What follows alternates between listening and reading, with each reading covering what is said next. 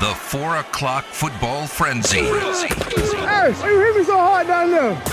Presented by Dustin DeHart of Nova Home Loans. Call him now at seven oh two, five seven seven, two six zero zero. The four o'clock football frenzy on Cofield and Company. Company.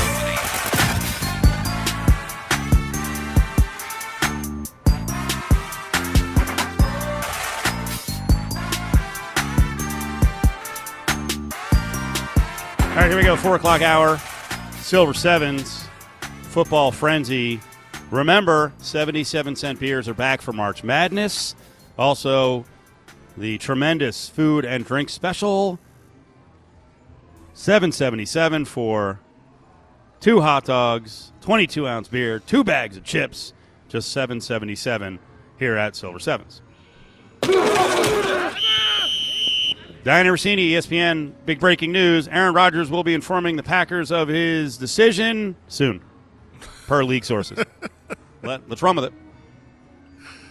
Uh, not vague at all.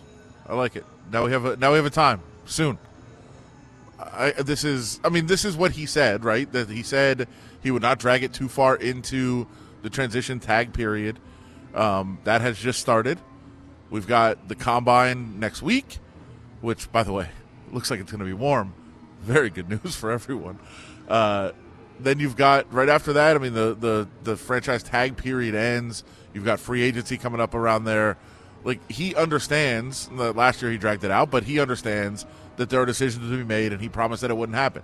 Now, the big question is, if he does want to leave, will the Packers honor the promise they supposedly made last year, which was come back, play this season. If you still want out after the year and you want to be traded, we'll trade you. Now, that is an understanding that we believe that they had, that they kind of said publicly that they made with him but didn't really confirm. But what does that even mean? Like, the Packers could come out and say, hey, we tried to honor his request, but nobody made a legitimate offer. And what does that mean? I mean, some some team could be, we'll give you seven first-round picks. And the Packers could still say, no, we want more. Hey, we tried. So it, it's really it's really vague in a lot of areas of what exactly it would mean if Aaron Rodgers did say, okay, trade me, because the Packers don't have to accept a trade. They could say that they're, they're trying to trade him, but we don't know what that would entail. What would an offer be? And if, if Aaron Rodgers says, hey, I've worked out a deal, trade me to whatever, San Francisco. And then the Packers could say, well, San Francisco offered us one first-round pick. We got offered four first-round picks from somebody else. Why would we trade you to San Francisco? Like, th- th- there is a lot of moving pieces there. That's why I still think, most likely, that he's either coming back to Green Bay or retiring. But also, who knows at this point? But we do have some, some firm information that it'll be soon. Well, we don't have to wait for the moving pieces in the T V analyst world, the football analyst world, right? We've heard all about Amazon coming onto the scene. There's been chatter about Al Michaels moving somewhere, maybe Amazon. Yeah. Maybe a pairing of Al Michaels and Troy Aikman, whose contract was up with Fox, and you could see him getting a bit um, – bitter and annoyed. I don't know what he was doing. He was doing a rant one game that he was on a bad game. Well, looks like he's going to land with E S P N. No longer with Fox. Buck Aikman, that glorious era is done. Yeah. I mean, is it really glorious? Like, I know that for some reason people enjoy Troy Aikman. I can't tell you why. Well, first of all, I mean, the, the, the biggest thing is how many people actually tune in because of a broadcaster? I can't imagine it's many. Or tune out. I don't think that, that really impacts either way. Um, but Aikman is the master of just stating the obvious thing on the field. There's no real excitement or enthusiasm. I think he's fine at the job. He's fine. But there's nothing exciting about it. There's nothing that's going to get people to tune in. There's nothing different. It's just him commenting about the game in a very, you know, clear, direct, concise way that's not going to get anybody excited. Uh, so I don't think it makes a whole lot of sense that this was the guy that they went out and said, hey, we're going to give twenty million dollars a year to whatever it is. It seems crazy to me. But this is who they wanted. They pinpointed him, they targeted him, and they went and got him. And I guess the good news is we don't have to hear him on Sundays anymore on their league game. That's probably positive. Uh, but, yeah, I don't I don't see – again and again, he's fine. So I don't want to I don't want to rip him in that way. It's fine. But, but that like that right there is a problem. That's that's the glowing review of a guy who is a hot commodity. For folks like us, he's fine. But I'll, I'll always go back to there are, there are a lot of people who must really like Troy Aikman and connect with him. So for E S P N, they think this is a big well, a big, big deal. And, uh, by the way, it's also going to affect Monday Night Football. I don't know who the lead will be, but I would assume they ain't doing a three-man booth anymore. So I don't know what's going on with Riddick. And, you know, if Riddick's in line to get the Steelers job once Kevin Colbert retires. By the way, if Riddick's going to get the Steelers job, he better get it before the draft. That would be stupid, right? He has to be involved there, and then I have no idea what will happen to Brian Griese. Well, to the to the point of people connect with Troy Aikman, I don't know if it's people connecting with Troy Aikman, the broadcaster, or Troy Aikman, the quarterback of the team that everybody said they cheered for when he was the quarterback of the Cowboys. Like, th- I think that's yeah. that's kind of what that, it is. That could lead to a hateability factor as well, because what you want is someone who's polarizing, and people could just tune in because they're like, I hate the Cowboys, I don't like Troy Aikman, so whatever he says, I think it's stupid. I don't. I just don't. I don't think he really says anything. Does anybody hate vanilla ice cream? No, I mean they they could be ambivalent to it, He's, which which which by the way you can't. If if anyone's ambivalent to Troy Aikman, then he cannot go to E S P N for more money. So, most people must have some opinion on him. On him, I think he's vanilla ice cream. Maybe he's like chocolate chip, like it's vanilla with like a little bit of something. But then you're like you're almost suggesting he's a safe choice. Like, why would they want to? Why is this stealing away something? If he's a safe that's choice, what I, that's exactly what I'm saying. I'm saying, but they have safe choices now in Riddick and, and Griese. They they they must believe that he is a big step up, and they must have done studies on the viewers. And there's got to be strong opinions on both sides on Aikman. Right, to, but to me, I think the problem with those kind of surveys isn't that, I, like, I would guess, and I have no idea. I'm just making this up. I've never been in a room where they do these studies, that they don't play, like, audio of broadcasters doing a game and saying, what do you think of this? They're like, what do you think of Troy Aikman? Oh, yeah, that guy that played quarterback for the Cowboys. I like him.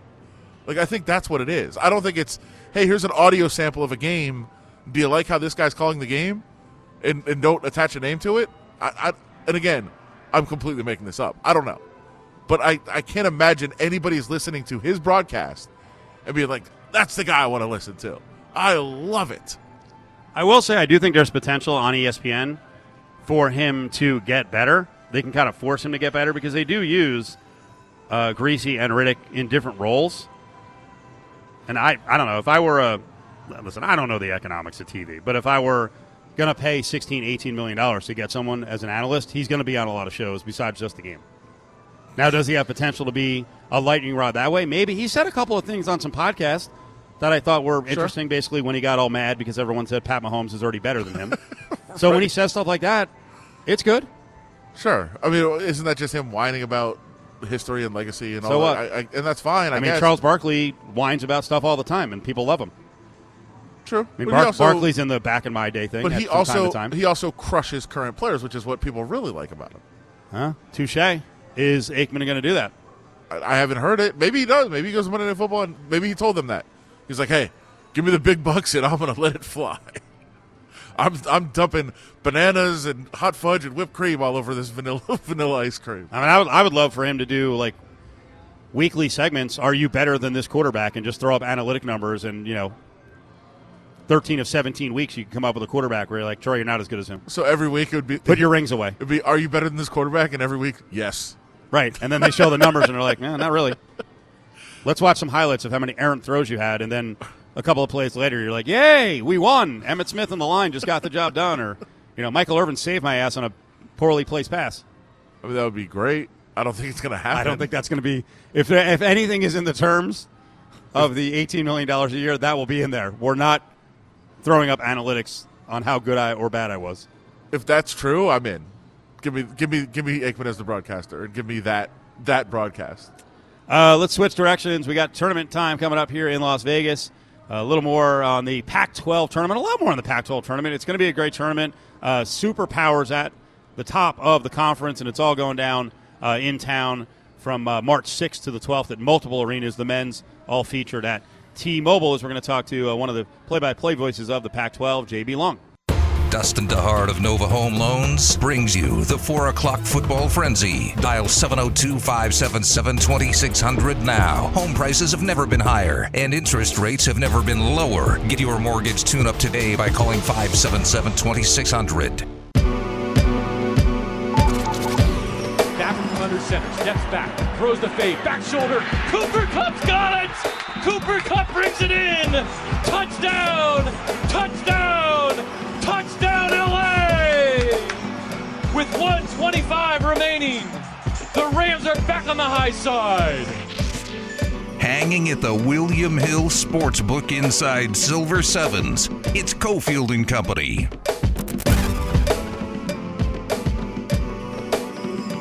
College basketball tourney weeks coming up. Five different conferences in town. Pac twelve is one of them. It's one of the big ones at T-Mobile. Pac twelve dot com back, uh, backslash tickets to get your tickets at T-Mobile. The men's slate goes from March ninth to the twelfth. You hear J B Long on the Rams call there. He's the voice of the Rams. He's also one of the voices of the Pac twelve, and gives Steve and Adam here in Vegas little time to preview the rest of the season, review some of the season around the Pac twelve. J B, how you doing? Adam, Steve, I'm doing great. Thank you for the invitation. Hope you're doing well. Oh, we're doing really well. Well, we're both uh, college basketball junkies going back years and years and years, and we're both longtime Las Vegas people, so you can only imagine how thrilled we are that college basketball has so much of it is now here in Vegas. And frankly, I think Vegas has been great for the uh, the basketball tournaments. I think it's going to be really good for the football title game. Um, you know, what do you think about what Vegas has done uh, in partnership with the Pac twelve? But yeah, I'm looking forward to being there in a couple of weekends as well. Uh, my wife uh, and I are going on a little couples trip, a little post-football season decompression uh, right about that same time. So looking forward to it. Uh, I know that the Pac twelve tournament has really thrived there. I agree with your sentiments on the football championship game. Uh, I'm married to an Arizona Wildcat, so I hear all the time about how Las Vegas turns into Tucson North during that weekend in March when the Pac twelve descends on T-Mobile Arena. So uh, all good things, and uh, I guess I should be saying Merry Christmas to you, because that's the time of year it is yeah. uh, for some hoop heads like you guys. Yeah, we know, uh, and it is Merry Christmas, you're right, holiday time. Um, you know, we, we know about the history of Arizona. We've seen the crowds up here, and I expect that they're they're mostly back uh, with Tommy Lloyd. I mean, it is really one of the surprise stories of the season. I, I think, you know, we all believe they had a chance with the roster they had, but, I mean, they've been unbelievable.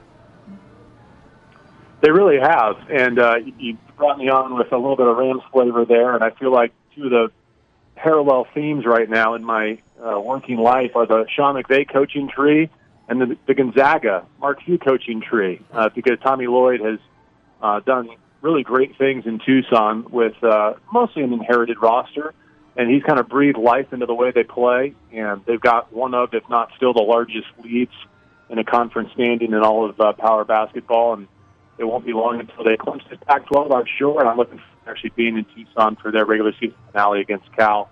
When they, uh, if they haven't cut down the nets already, we'll we'll do that ceremonial skip and then make their way to Las Vegas to try and uh, also win the tournament title. Yeah, they should probably have that done in advance. I mean, they, they are running away with this conference, but how, I guess how confident should they be going into the tournament that they'll be able to do the same thing in the tournament that they did all year long? Well, I think their brand really translates to postseason basketball. And, you know, going back to Sean Miller's tenure when he had phenomenal talent, really great regular season and Pac twelve results, but could not really ever get to that final destination, my recollection, my sentiment was that they bogged down on offense.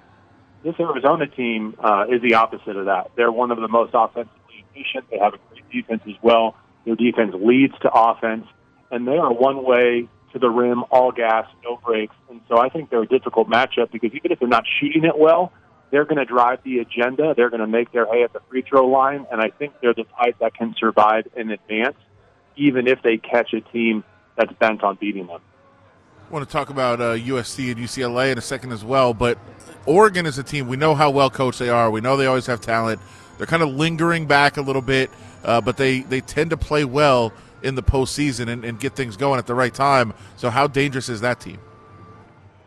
Yeah, I mean, I, there's no such thing as a moral victory in college basketball, but they were as close as you could ever come. That game that they lost at Arizona on the National Showcase, that was tremendous. But it did not go down as a quad one win for them when they really needed it. I think they're two and four in quad one. Uh, their net ranking is closer to seventy than sixty, which is not a good place to be as the calendar turns to March. So uh, I believe that they are one of the best teams in the Pac twelve as it stands today. I think they are a tournament caliber roster and certainly coaching staff if they're given that opportunity. I just don't feel great about where their metrics are as it stands. However, there are plenty of opportunities ahead for Oregon, including taking their shot at home now against a couple of ranked L A programs at U C L A and U S C. J B Long, one of the voices of the Pac twelve, talking a little hoops with uh, Steve and Adam here at Silver Sevens, right here on E S P N Las Vegas.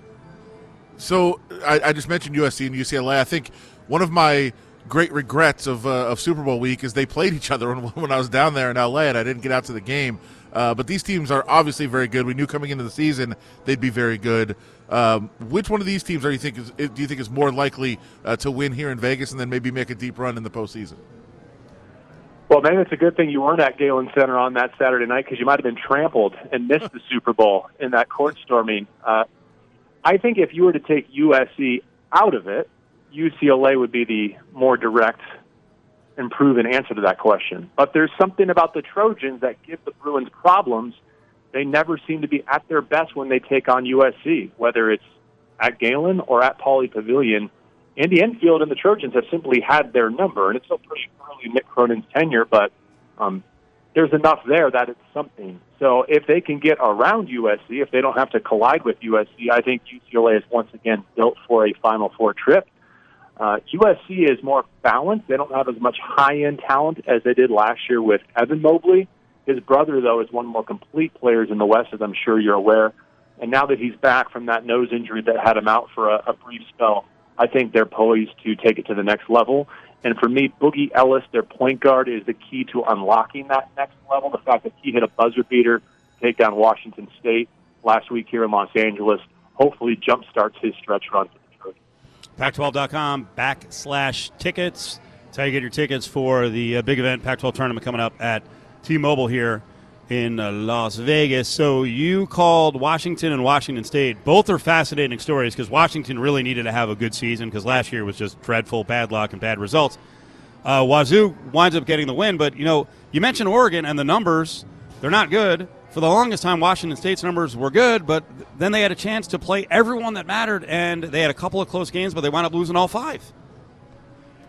Yeah, they've really stumbled through a tough stretch, uh, and their net's approaching fifty now. So that was a big win for them to hold serve on the Palouse on Wednesday against their in-state rival. Now, Kyle Smith, they play a, a nerdball brand where I think they, they kind of play the system, um, and I don't mean that in any derogatory way. They just are ahead of the game in terms of what the metrics are looking for and how they can achieve to the best of their roster ability. Believe it or not, I think they have one of the best front courts in the Pac twelve, and there are a lot of good front courts. But Efe Abigidi at six ten and Mohamed Gay at six eleven are phenomenal, and the way they carved up that Washington Mike Hopkins zone the other night was really impressive. Um, daring Gay to shoot from that mid-post area, he was willing to do it. Uh, and then going and attacking the offensive glass with Abigidi. And I have that game on Saturday. I'm looking forward to seeing what the Huskies do to adjust because not only at the offensive end, but Washington State also is an underrated defensive team, and they took the Pac twelve's leading scorer, Terrell Brown, mostly out of the box score. I, I like to gawk at disasters, so you might not be surprised to know, like, I can't wait to watch Oregon State play. Uh, what is what is going on? Uh, if I had an answer to that question, Wade and Finkel would probably bring me on staff, right, to Corvallis to help solve the puzzle. Um, they probably just wish that they could fast forward through the calendar and get to Las Vegas and trying to tap into some of that magic they had there last spring because uh, it has not been pretty in Corvallis. Uh, I think they're oh for Quad one and Quad two, and uh, they scheduled up because of the success they had last year and the progress they thought they were making as a program. Unfortunately, it backfired on them. Uh, and, you know, I know two out of the last three years, the, the last two full tournaments that we've played in Las Vegas, there's been a team that's, you know, run the table four games in four nights and punched their automatic berth. I think that's possible again this year. but I would say the odds are stacked against Oregon State being that. So, J B, what was it like uh, in the aftermath of the Super Bowl win by the Rams in, in L A? What were those next couple of days like? Oh, I still feel like I'm wrapping my head around it, uh, but in a period of about three days, uh, we went from, you know, confetti falling at SoFi Stadium to being on stage with Sean McVay and a bunch of uh, very happy, very intoxicated uh, superstars who are on top of the world in more ways than one. Uh, and they're talking about running it back and giving it another go when there seemed to be this, I don't want to say a cloud looming over them, but there was this specter of maybe Aaron Donald and Sean McVay uh, not coming back next season. I know our fan base was really relieved to hear that those were not their true feelings, their true sentiments, and that there will be a chance to repeat. Um, but that was uh, the type of win, and I would say the type of postseason run, because I don't think you can overlook the N F C Championship game taking down San Francisco either.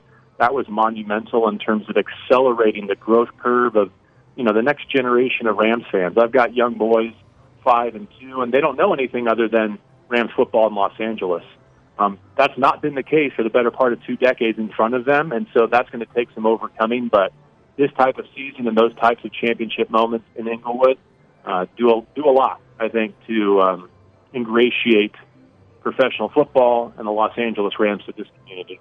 Yeah, we're going to have a similar deal here. You know, people uh, get on the, the Raiders, well, the, the atmosphere, because at times the, the audience can be fifty-fifty, sixty-forty, maybe in favor of the Raiders, and it's going to be the same thing in L A until that next generation really becomes hardcore fans, and that'll probably take, you know, five, eight years, and that, that's if both organizations are winning.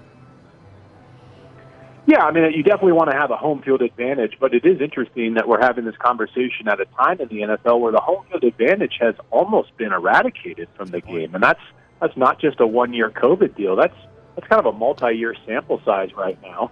And I will say, from an objective standpoint, it is pretty fun to be in an environment where no matter what happens on the field, there's a roar and there's a groan, right? Like that kind of peak neutral bowl game type atmosphere. Right. Next Sunday's really fun, yeah, yeah. But of course, from an organizational standpoint, you want you know generations of season ticket holders and a wait line for your seat licenses and uh, and sold out Royal and Soul crowds every Sunday at SoFi Stadium. So I saw rumors today of a uh, training facility, you know, headquarters being built for the Rams. I don't know where you live in L A, but I have some familiarity with the traffic problems there and how long it takes to get everywhere. Would A, a Woodland Hills facility help you versus uh, Thousand Oaks? It would shorten up a potential commute if that's how it plays out. The Rams, I think, have cast a pretty wide net. Uh, training in Irvine, down in Orange County, and practicing up in Thousand Oaks, in Ventura County, and then obviously playing in Los Angeles County. Uh, trying to, I think, expand their reach, uh, make it uh, make life livable for you know fans and employees. You have. Uh, schools to consider and cost of living and all the other dynamics, but uh, I, I think the untold story of this five-year run of success that the Rams have had under Sean McVay, they've done it all out of, like, mobile temporary trailers uh, and a facility that doesn't even have, like, a permanent uh, kitchen. So it's, it's all been put together really, really well. You compare that to, like, the Star in Dallas and the perceived competitive advantages that maybe the Cowboys and others might have compared to the Rams. Uh, it's been just the opposite of that. They've, especially in the COVID era, been blessed to have like an outdoor tent and a practice facility and weight room that used to be makeshift, and now right. It's almost uh, strategic. Yeah, the uh, the Raiders facility is probably within ten minutes of where almost every Raiders player and coach lives in Henderson. And well, how, how far is the facility from the stadium? What is it? Less than ten miles, right? At oh, it? yeah. Something it, like that? Yeah, like a nine-minute so, drive. So I, I agree with your point about uh, competitive advantage because it is a pain in the keister the way Rams have have been operating. So, well, enjoy your trip uh, to Vegas, and hopefully we see you out here uh, during the tournament, and we appreciate the time. Absolutely. I appreciate your support of Pac twelve basketball, and I hope uh, they put on a great show for you. I, I think they will. Thanks, J B. There it is, J B Long, voice of the Rams, one of the voices of the Pac twelve. You can get your uh, Pac twelve tournament tickets at T-Mobile. It's March ninth to the twelfth.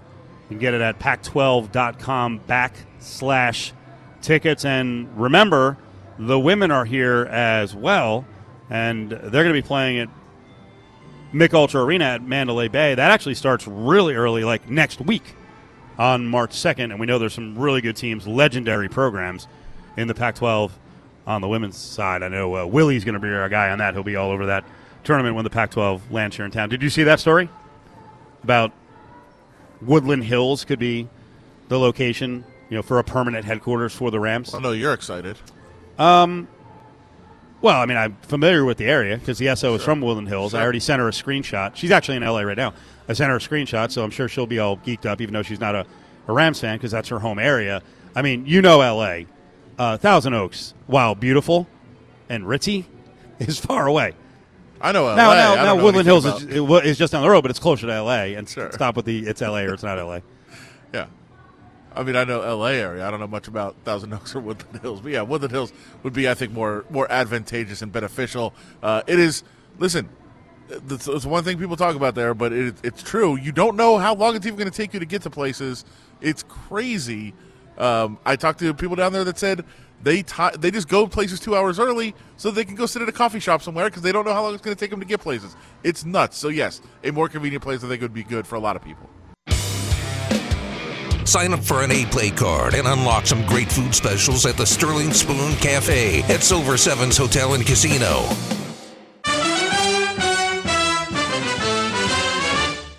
One owns a meat slicer, the other an air fryer. It's the Fat Pack on Cofield and Company. Brought to you by Nova Home Loans. I'm trying to think of everything Adam Hill is oddly infatuated with, and I think leading the way is Indianapolis, which you stand up for almost to a, a distressing standpoint. You're heading to Indy for like two weeks coming up for the Combine. I think the Combine's like three days, but he's decided to take a vacation to be around Indy for two weeks. The other thing that you love, and each his own, is Peacock. Oh, what a tremendous app. I, I, I don't even know... You you just mentioned during the break, ever read the terms of service on a streaming service? And I'm like, what? And then you wanted to tell this whole story about Peacock. What's going on here? So nobody ever reads them, right? You you click on an app, you, you accept.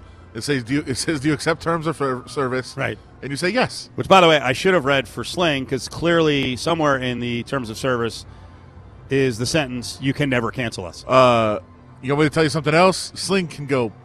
Now no, what? No, no sponsor. Now what happened? They don't sponsor. They could be soon. Uh, there's an A E working on it right now. But go ahead. To be don't, honest. Don't save this clip, Ari. Sling can go F themselves. Now what? If you know that I, for some reason, and this is partly my fault, I still have. You know, you have all the apps on your T V. Yep. I still have the app on there. Yep. I don't know why. Yep. It's still on there. Do you know that even if you've canceled, if you accidentally click on the app, and I've done it like twice over the last year, they'll bill you for that month. It doesn't say, like, do you want to re-sign up? Nothing like that. You just click on the app, and th- then you get a charge on your bill. And I've been able to get them reversed, but that is a disaster.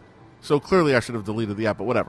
Can so, you keep talking? Because I actually I forgot my payment date's coming up. I've canceled it. This will be the ninth time I've canceled it. Uh, uh, I canceled something yesterday that I signed up for at the beginning of the pandemic. Never canceled it. Paid thirteen dollars a month every single month. Never used it. And I finally was like, you know what, I'm finally canceling this now. So I'm with you. Uh, but, um, you know, when you sign up for an app or something like that, if, if like a streaming service, so when you sign up for, say, Peacock, you say subscribe, enter your information, and then it says, do you agree to the terms of service? And you just say yes. You don't scroll through it. Well, apparently people started finally scrolling through it. And buried deep in the terms of service is a chili recipe. Um, I think they're just testing to see if anybody's going to read it, which obviously they haven't.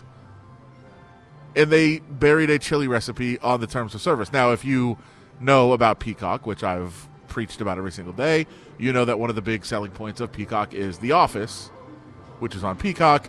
There's a very famous scene where Kevin talks about his famous chili recipe. So this recipe buried in the terms of service for Peacock that nobody ever reads is for chili is for Kevin's secret chili. And I propose that you try to make it. I certainly can. Are you going to send it to me? Yeah, sure, if you want. I mean, it's it's it's spelled out. Uh, there is, I think the secret ingredient is the beer. Always important when you make chili. Throw that in there. Uh, so are you are you you're canceling? You're I told you I was canceling right while you're doing this. Uh, that, I can juggle. I'm taking a picture of, and I might take a video. Hold on, let me do a video. This just is to, just to show that it actually happened. It wasn't just a, a photo. Yeah, give me the Francesa like music. No one talk. I gotta concentrate. I like it. All right, the video is on. Cancel subscription. I'm not telling you why. Now it's asking me why. I did it, by the way. With my, when I, I just said I canceled something yesterday, finally. And it said why, and I said because I signed up for it eighteen months ago, and I forgot I even had it, and I've been paying thirteen dollars every month without even using it. Completely obnoxious. Um, four dried ancho chilies. Oh, wow. Uh, two tablespoons of natural oil, three pounds of ground beef, eighty twenty or eighty fifteen, eighty-five fifteen. Uh, two medium yellow onions, six cloves of garlic, a large jalapeno, pound or a tablespoon of oregano, uh, ground cumin, cayenne pepper, tomato paste, two twelve-ounce bottles of beer, preferably lager or pale ale, pinto beans, beef stock, chopped ripe tomatoes, kosher salt, and scallions, shredded jack cheese, and sour cream for topping. That doesn't sound like Cincinnati chili. No. I might be out. It's good chili. And you trust it's, Kevin. Yeah. Now, do you remember the scene? He brought in, like, a giant a giant vat of this chili for the whole office, and he gets there before the before work opens to have it ready for everybody when they get there, and then he dropped it on the floor. Just covered it. Poor guy. How many times do you think you've seen that episode? I've watched it straight. I've watched The Office straight through six times. Um, I have stopped after season seven a couple times, to be honest, because season eight and nine are awful. Um, but I've probably seen that episode individually, I don't know, twelve, thirteen times, maybe more. It's incredible. I have watched an, an episode of The Office every day for like the last six years probably. Join the conversation on Twitter at E S P N Las Vegas. Cofield and Company's Eye on Sports Betting with Brad Powers.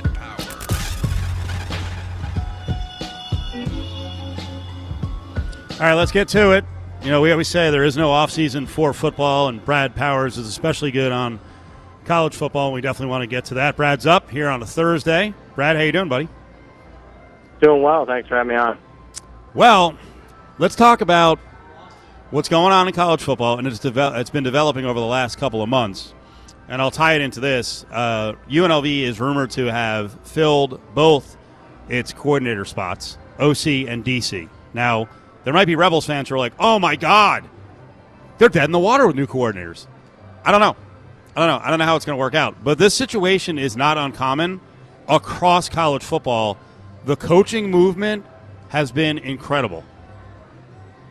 Yeah, so, I mean, starting off, I mean, you got about thirty new staff as far as, you know, brand new head coach uh, in college football out of one hundred thirty teams. So that, that's, you know, up there with, with among the, the most uh, in, in since I've been following it the last fifteen years or so. But something, if you just dive one step further into it, I mean, you're talking about half the teams have had to replace uh, a coordinator, so offensive or defensive coordinator. So, I mean, that, I just think that's tremendous turnover where it's going to require a lot of work, specifically offensive coordinator, because, you know, one way you can make some money is, you know, if a team's going to slow or, or slow their tempo or go more up-tempo, I mean, obviously, betting totals, uh, you got to do some legwork. And when you got sixty-plus different coordinators uh, that, that you got to kind of analyze, and a lot, sometimes the first-time coordinators uh, requires you doing a little bit of legwork compared to what you – you know, I had to do ten, fifteen years ago. With U N L V, does it matter that the coach calls the plays, the head coach? Marcus Arroyo calls the plays. Does that, that lessen the impact of a new O C being, you know, a, a down a down thing? Yeah, so it will in that regard. So another thing you got to do is just because there's a coordinator doesn't necessarily mean that, that, that the play caller is going to necessarily change. That, that's stuff you have to do. You know, I'm not a big fan of Marcus Arroyo, the play caller. Uh, with that being said, I thought he did a decent job last year relative to expectations. I mean, U N L V was an underdog in every game last year, were able to win a couple, and, and a couple of them, I think, you know, had there been some better game management, probably could have won a couple more games. But, yeah, the schedule lightens up this year for the Rebels. Uh, even with the, you know, replacing both an O C and D C, I think things are looking up for U N L V, especially when you look at a couple Mountain West teams replacing coaches, going to take a major step down, Nevada being one. I know you like to call them Reno on this network. Uh, and then also Hawaii. So I actually think, best case scenario, U N L V could play with bowl eligibility this upcoming season. Oh, wow. Oh, wow. All right, let's not put the cart before the horse. Let's get to spring first. Let's see what spring looks like. And we're going to get to a couple of spring notes here in one second. But to, to build on this point about coaching turnover at the coordinator positions, um, and you just said it, and I saw you tweet at that. So this means with research there are opportunities to, to make money. And there, I think there's also openings here and there where not every sports book is going to be the most sharp on this stuff because they also have to do the research. Yeah, absolutely. So, I mean, that, that's stuff you can make money not only in the, in the futures market, season win total, but even early on in the season, the markets necessarily have a grasp on, on what teams that are going to move tempo. You know, I tweeted out one staff that I th- that I think is really underrated, that everyone's talking, obviously, Lincoln Riley to U S C, Brian Kelly to L S U and whatnot. And my, you know, I, I, you look at the, you know, the Miami uh, ch- coaching change there. Notre Dame's got a new coach. One in particular that I really like is Texas Tech. So their new head coach is Joey McGuire. Uh, he was a former high school Texas coach, you know, won state championships. So a guy that hasn't been a college head coach, I always look at, you know, who's he got a coordinator. He's getting the Western Kentucky offensive coordinator. If you followed Western Kentucky last year, they're one of the most improved offenses in all of college football, went up tempo. And if you're betting on Western Kentucky totals, or Western Kentucky in particular, you were making a lot of money. So that was an underrated hire. And then a defensive coordinator, uh, I really like that hire that he made. Tim DeRuiter, former Fresno coach, been on the West Coast, uh, and a really good three four guy, long-term defensive coordinator experience. So keep an eye on Texas Tech. That's a team I think you might be able to make some money on this upcoming season. You know, another thing you discussed about the changing tides of college football, and I wonder if this translates to betting with more experienced players and teams, uh, the numbers of scholarships now being given to true freshmen are so far down, it's nuts. Wasn't it like six years ago, twenty-nine hundred scholarships given in Division I? Now it's down to twenty-two hundred? Yeah, so seven hundred less. I mean, that's a lot of kids coming out of high school and not getting opportunities. And keep in mind, that's at the F B S level. I'm sure they're getting a look at the lower levels, but you know, where are those seven hundred scholarships going? Well, a lot of it's going to, you know, transfers. Uh, and, and obviously an extra year of eligibility due to COVID uh, is affecting that as well. But, you know, it's a shame. Uh, you know, a bunch of kids coming out of high school that aren't getting the same, you know, Power five, Group of five opportunities that they were just a couple years ago. But I think it sets up a system that's going to continue to go the way it's going unless there's major rule changes, because what it means is th- those kids will go, like you said, they'll play football somewhere, but they're going to play F C S Division two. They could be N A I A. They could be junior college, which means from a recruiting standpoint, coaches got to dig into those, because those guys are going to want to, hey, I didn't get an opportunity first time around, but you know, then they show I can play Division I football. So that, like, this whole cycle is going to continue. One thing that is definitely going to continue for now is the C F P sitting at four teams. Are you mad about that? Did you want to see expansion? And what do you think of the Pac twelve being one of the big forces that said, you know what, we're going to wait. We don't think our interests are protected right now. We're not going to vote yes on this. So I think a lot of people got it wrong in why those three conferences voted no. It wasn't necessarily that they were against expansion. I think they were against the power that a particular conference was gaining. The S E C already by far the most powerful conference. And a specific network. I mean, E S P N, uh, you know, them fast-tracking, you know, a twelve-team playoff, without, you know, breaking down as far as the media contracts, I think that's why I got voted down. I mean, I, I think that the, the power that the S E C has, and E S P N in particular, is why those conferences voted no. Now, I, I'm on two different fronts. You know, me, the college football fan, believe it or not, I don't see how twelve teams really solves the parity problem. I, I don't think twelve teams on a year-in and year-out basis, no matter what time frame you're looking at, whether it was the nineteen forties or the last ten years, I just don't think there's twelve teams good enough to win a national championship in college football. That's just the way the sport is. But for me as a bettor, I mean, I, more games the merrier. So, I mean, I would love a twelve-team playoff, plus they'll have the bowl games and whatnot. So I mean, on that end, you know, I'm a little disappointed. See, this is where you and I disagree. And again, I will use one of your tweets recently. You had uh, retweeted another college football person and talked about, you know, the path to more parity in college football. I believe they're coming, or they're already here. One of the notes was, and I've said this forever, Alabama is cyclical. It doesn't mean, you know, beyond Nick Saban, that this thing is going to keep rolling at the level it's rolling. And the other one is, there's been a period of time here where schools in recruiting rich areas just haven't been good, and then the top powers are coming in, taking all the players. Well, look what's changing in a lot of those schools now, Brad.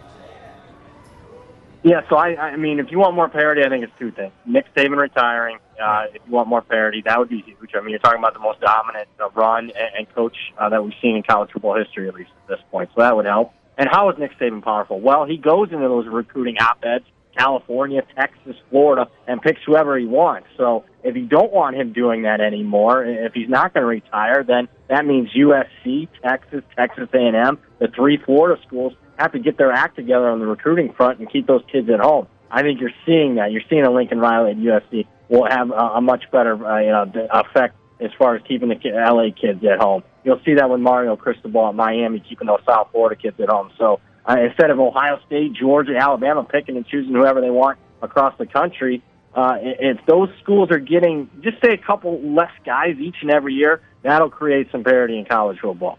Brad Powers Sports dot com, at Brad Powers seven up on Twitter. If you go to his Twitter account, you were already tweeting about spring work being done by uh, G-Tech and New Mexico. So I want to ask you, with college basketball now winding down, the tournament is a really good betting event. So are the conference tournaments.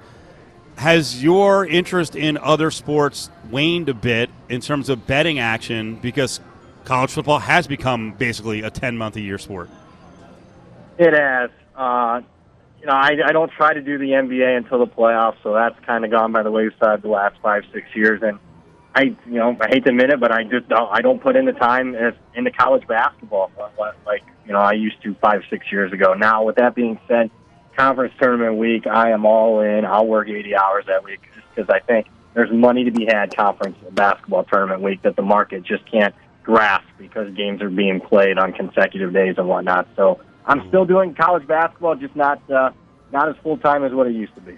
I like this. I think there's an opening. I think the Joe can beat the pro. Maybe, maybe. On the show we used to do on Fox Sports, we used to have a lot of side bets. I'm hearing a crack. I'm hearing a crack, an opening in the college basketball landscape. I think I can get you on some bets. Maybe I'll set something up next week. I gotta look. Good. I look forward to it. Yeah. Well, you're like, I'm not threatened at all. You're an idiot. uh, you, you know you can get me, but maybe maybe I have a little chance here. Brad, we appreciate it. Talk to you next Thursday. Hey, thanks for having me on. Take care. I'm an idiot for going against a pro. He will he will annihilate me. Yeah, it's not a good idea. By the way, can I can I tell you I. just saw a headline that made me jump out of my chair when I realized it was not The Onion. twenty-two ounce Bud Light, Budweiser, or Michelob Ultra, plus two hot dogs and two bags of chips, all for just seven dollars and seventy-seven cents at the William Hill Race and Sportsbook inside Silver Sevens Hotel and Casino.